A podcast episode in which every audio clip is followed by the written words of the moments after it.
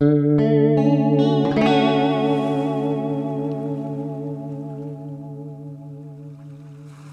c'est Ellie, j'espère que tu vas bien. Bienvenue dans ce nouvel épisode de L'Esprit étendu. Aujourd'hui, je fais ce podcast pour te parler d'un phénomène assez méconnu à mon sens, qui s'appelle la résilience. L'épisode d'aujourd'hui s'appelle La résilience, et tu vas comprendre dans quelques instants pourquoi.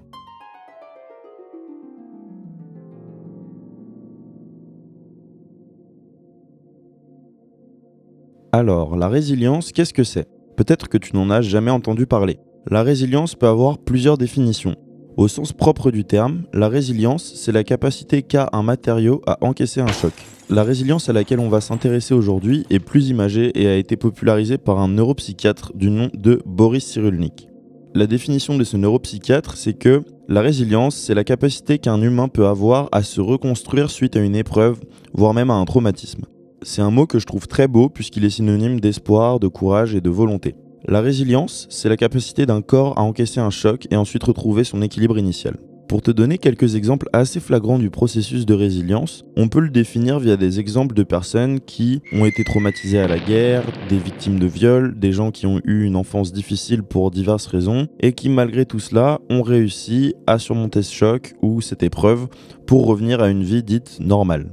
J'aime pas trop ce terme de vie normale, mais on s'entend qu'on parle d'une normalité sur le plan psychologique et d'un équilibre. Ce qui me fait aimer des artistes, des peintres, des musiciens, des écrivains, c'est justement le processus de résilience qui est en eux malgré eux. La plupart des artistes produisent à leur image, et le fait d'avoir vécu telle ou telle épreuve va inconsciemment être intégré dans leur processus de création. Ça peut être des épreuves minimes comme des chocs beaucoup plus traumatisants, mais ce qui est sûr, c'est que plus tu avances dans la vie et passes au-dessus de certaines épreuves, plus ta résilience s'accroît. Chaque être humain naît avec des prédispositions à la résilience qui lui sont propres, mais la bonne nouvelle dans tout ça, c'est que la résilience s'acquiert également. Elle s'acquiert avec tes expériences de vie. On peut voir par exemple comment deux enfants de la même famille vont gérer le divorce de leurs parents, comment deux rescapés d'une catastrophe naturelle vont respectivement réussir à se reconstruire après ça, ou comment deux personnes qui se font larguer vont réussir à surmonter leur tristesse. Mais ce qui est sûr, c'est que le processus de résilience n'est pas automatique. C'est quelque chose qui se travaille un peu comme le fait d'affronter sa peur. D'ailleurs, à titre personnel, c'est souvent quand je viens de vivre une épreuve, un changement brutal dans ma vie ou quelque chose d'assez triste, que je suis le plus inspiré et le plus créatif dans ce que j'entreprends. Une citation hyper connue du philosophe Nietzsche définit parfaitement le processus de résilience et cette citation c'est ⁇ Ce qui ne nous tue pas nous rend plus forts ⁇ Autrement dit, ce que tu peux encaisser tant que tu survis te fait grandir et atteindre une certaine forme de sagesse de corps et d'esprit. Alors si la résilience s'acquiert, tu dois te demander comment est-ce qu'on peut développer sa résilience. Tu peux développer ta résilience physique en prenant soin de ton corps, c'est-à-dire en ayant une activité physique assez régulière. Je commence à parler régulièrement des bienfaits du sport dans ce podcast, mais c'est parce que j'en ai pas fait pendant une longue période de ma vie et ça aurait pu m'aider sur énormément d'aspects. Si tu prends soin de ton corps et que tu es en bonne santé, ton corps aura plus d'aptitude à se remettre de certaines maladies, voire même à ne pas tomber malade. Pour ce qui est de la résilience mentale et émotionnelle, je vais te rappeler ce que j'avais dit dans le podcast sur la lecture, mais notre cerveau est un muscle au même titre que tes biceps et tes abdos. Comme tous les muscles, tu peux le muscler tout au long de ta vie. Pour travailler ta résilience mentale, c'est bien de te cultiver, d'adopter un état d'esprit positif par rapport à l'échec ou aux imprévus, et de ne pas vivre sans te poser de questions. Parfois, j'ai envie de pousser un énorme coup de gueule contre certains potes qui sont vraiment en pilote automatique dans leur vie, qui ont sombré dans le divertissement et qui ne se posent plus ou très peu de questions, ou qui se contentent simplement de regarder les mêmes choses en boucle sur YouTube et qui s'en complaisent totalement. Ils sont dans une facilité intellectuelle où ils pensent connaître énormément de choses, mais pour moi, c'est complètement l'inverse. Pour te donner un exemple de résilience mentale, ça va être la capacité d'une personne à rebondir après avoir perdu son emploi par exemple quelles actions elle va entreprendre, dans quel état d'esprit elle va être après avoir perdu son emploi, est-ce qu'elle va le voir plutôt comme un échec ou plutôt comme une opportunité pour elle de faire des choses qui lui tiennent à cœur? Bref, mes potes vont encore m'appeler Mister Projet, mais encore une fois, si tu as un projet, le jour où tu perds ton job, tu ne céderas pas à la facilité du divertissement et tu le vivras autrement. Maintenant, je vais te parler de la résilience émotionnelle. C'est le fait d'accepter ses émotions et de cultiver des émotions positives. Il s'agit aussi d'identifier les personnes qui t'apportent beaucoup sur le plan humain et les personnes qui te font t'élever intellectuellement et émotionnellement. Les personnes qu'on pourrait caractériser de toxiques vont être une barrière au développement de ta résilience. Je pense que je ferai un podcast là-dessus puisque je pense qu'il y a énormément de choses à dire et il y a moi-même des amis ou des connaissances que je vois moins ces derniers temps puisque j'ai identifié que c'était des gens qui me poussaient à être en pilote automatique et à me complaire dans la médiocrité. Un bon moyen de développer ta résilience émotionnelle, c'est en prenant conscience des choses pour lesquelles tu as de la gratitude. Ce que tu peux faire maintenant, et je t'invite à le faire d'ailleurs en appuyant sur pause un petit moment, c'est de prendre une feuille ou ton téléphone et de noter les 5 choses pour lesquelles tu as le plus de gratitude dans ta vie. Réfléchis bien et pense par exemple à ce que certaines choses que tes amis, tes connaissances, voire même des personnes d'un pays étranger n'ont pas et que toi tu as la chance d'avoir naturellement. Le fait d'exprimer sa gratitude et d'en prendre conscience développe la résilience émotionnelle et te permet de relativiser quand tu affrontes une épreuve de la vie.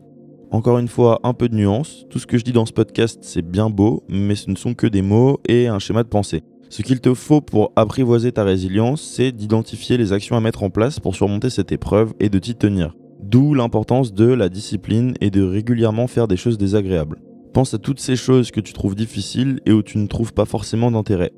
La prochaine fois, au lieu de céder à la facilité ou simplement ne rien faire, efforce-toi de les faire pour développer ta résilience je vais pas te mentir, quand j'allais courir le matin au mois de janvier et qu'il faisait 3 ou 4 degrés, je le faisais vraiment pas par plaisir, mais pour développer ma résilience physique et m'habituer au froid.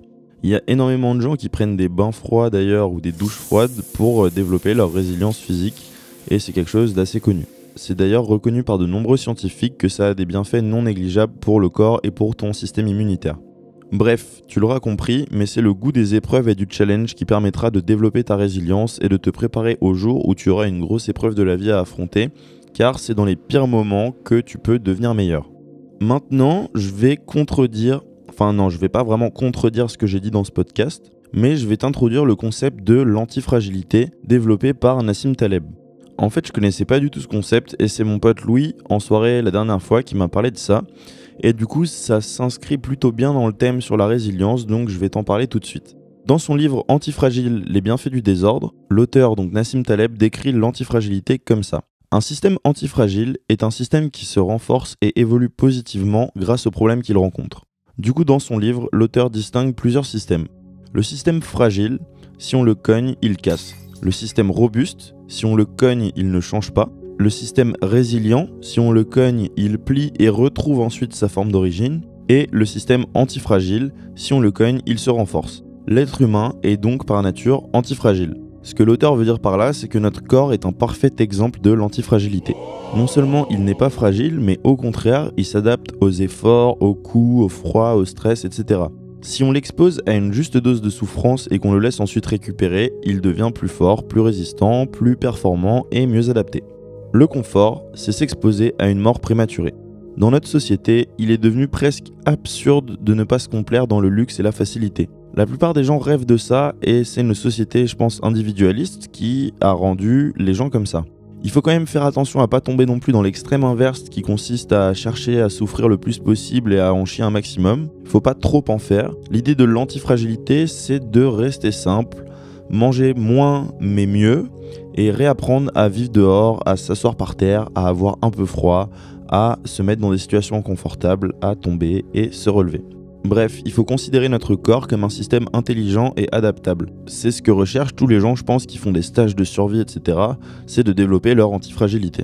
Encore une fois, un peu de nuance, il faut quand même éviter de se blesser et de trop en faire, mais c'est une super chose de développer son antifragilité. Je vais te résumer les quelques conseils qu'il donne dans son livre pour devenir antifragile. Nassim Taleb parle du stress et il dit qu'il faut se soumettre à des stress réguliers et contrôlés pour progresser.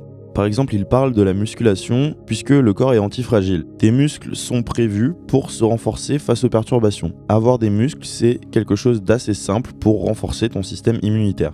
D'ailleurs, de nombreuses études montrent qu'il existe une forte corrélation entre ta masse musculaire et ton nombre de cellules immunitaires dont tu disposes pour combattre les agressions et les corps extérieurs. L'auteur parle ensuite de la simplification. Il dit qu'il faut essayer d'être le plus autonome possible et de ne pas déléguer ce qui est essentiel pour toi. Il donne un exemple qui est assez parlant et que je vais reprendre du coup. Il parle d'un potager en cas de rupture des chaînes d'approvisionnement. Effectivement, un potager c'est une mesure de simplification qui t'évite d'être dans la dépendance alimentaire. Le fait d'avoir plus d'options te rend moins fragile et développe ton antifragilité. Voilà, j'espère que tu auras compris ce concept de résilience et d'antifragilité. Pour conclure en deux phrases, la résilience, c'est la capacité de retrouver un équilibre et l'antifragilité, c'est la capacité de se renforcer suite à l'inconfort. Je pense que c'est à peu près tout ce que j'avais à dire sur la résilience et l'antifragilité. J'espère que ce podcast t'aidera à appréhender les événements de ta vie, que tu ne les laisseras pas te ruiner, mais plutôt que tu les verras comme une énergie pour rebondir et avancer et développer ta résilience ou ton antifragilité. Comme d'habitude, si tu veux ne pas rater les futurs épisodes ou juste discuter, tu peux me suivre sur Instagram euh, L'Esprit étendu, je me ferai un plaisir de te répondre. Je te dis à dimanche pour le prochain épisode, prends soin de toi, ciao ciao